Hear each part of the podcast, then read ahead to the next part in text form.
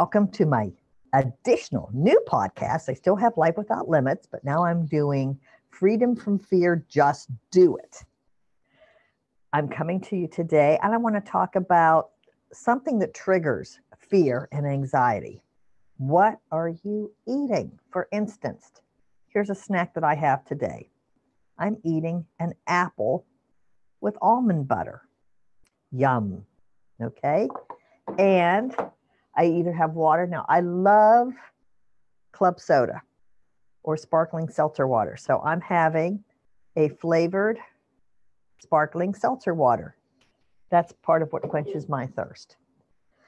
So, if you are consuming a lot of sugar, caffeine, iced tea, then you're going to feel anxious. Now, I'm not saying go cold turkey on anything because that's not possible. Of course, I do have, which I will put in this YouTube in the description, I do have a course on tapping out food cravings for sugar, salt, and junk food, and that would apply to caffeine as well. If you're drinking too much, these are the things that can trigger anxiety because they're drugs. Caffeine is a drug sugar is not a drug, but it certainly does overstimulate us. Okay. So when we consume these foods, it makes us nervous, it makes us jittery. Yes, it wakes us up. Yes, it gives us energy, but it also contributes to worry and anxiety. If you do consume these products, I would ask you to please consider slowly tapering down off of some, some of them. When my clients come in and they say yes, they drink caffeine. I said, well, how much? I mean, obviously, if they have more than four cups of coffee in a day, that's too much.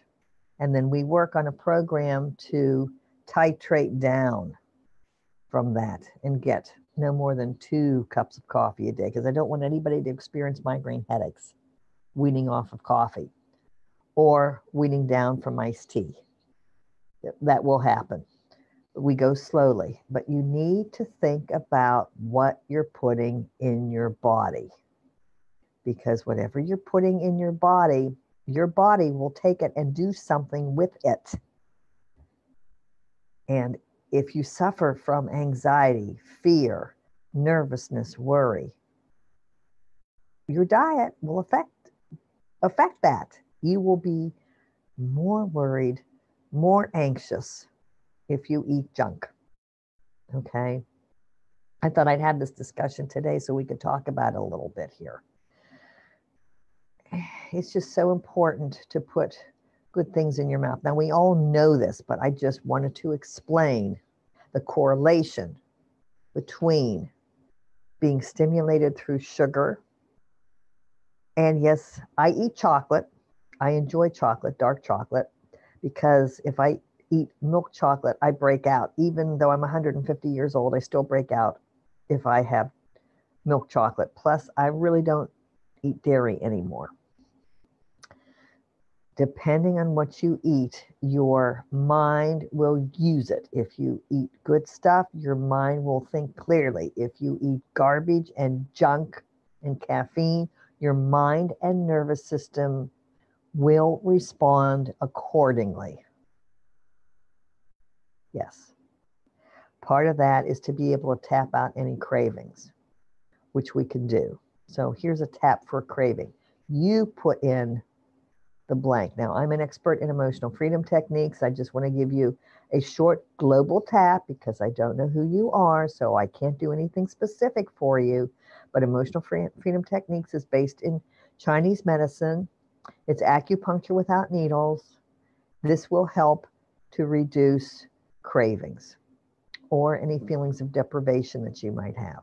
So, tapping on the side of the hand, this is one acupressure point, and saying, even though I have this craving for sugar, chocolate, coffee, caffeine, iced tea, junk, or blank, you fill in the blank.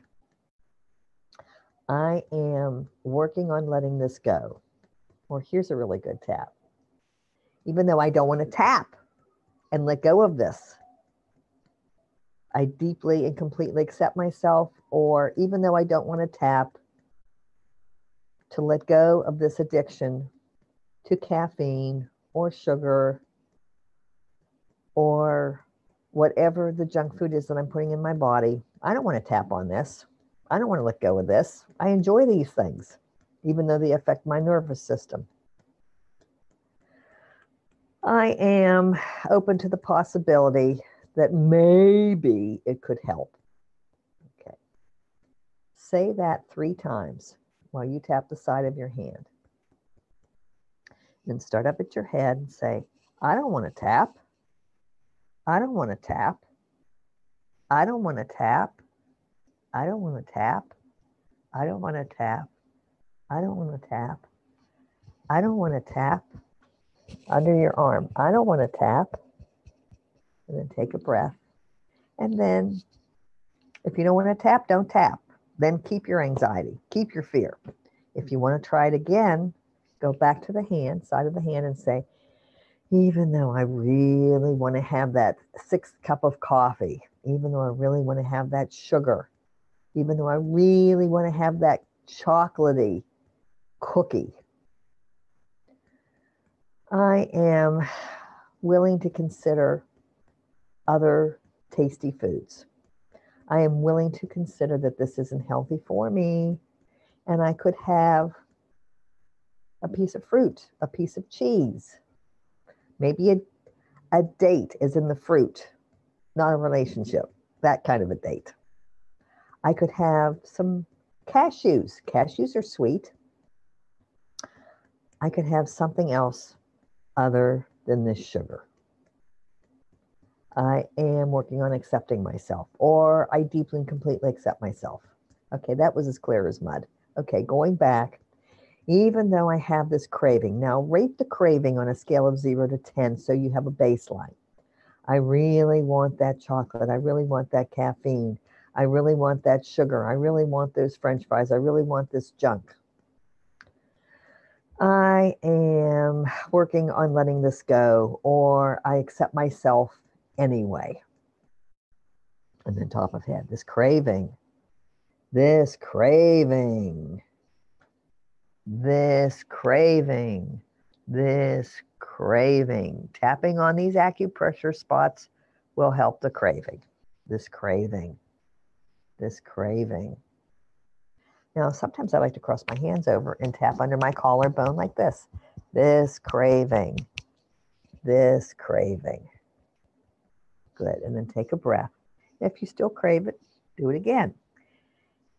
If you do something enough, it will work. If you do it one time, it won't work. If you do it every day,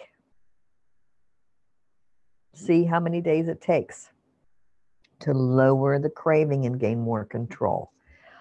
All these tips are in my Udemy courses, but I wanted to share this with you today in freedom from fear, just do it. Because this is one of the ways that you calm your nervous system. Thank you for watching, and I'll see you again soon.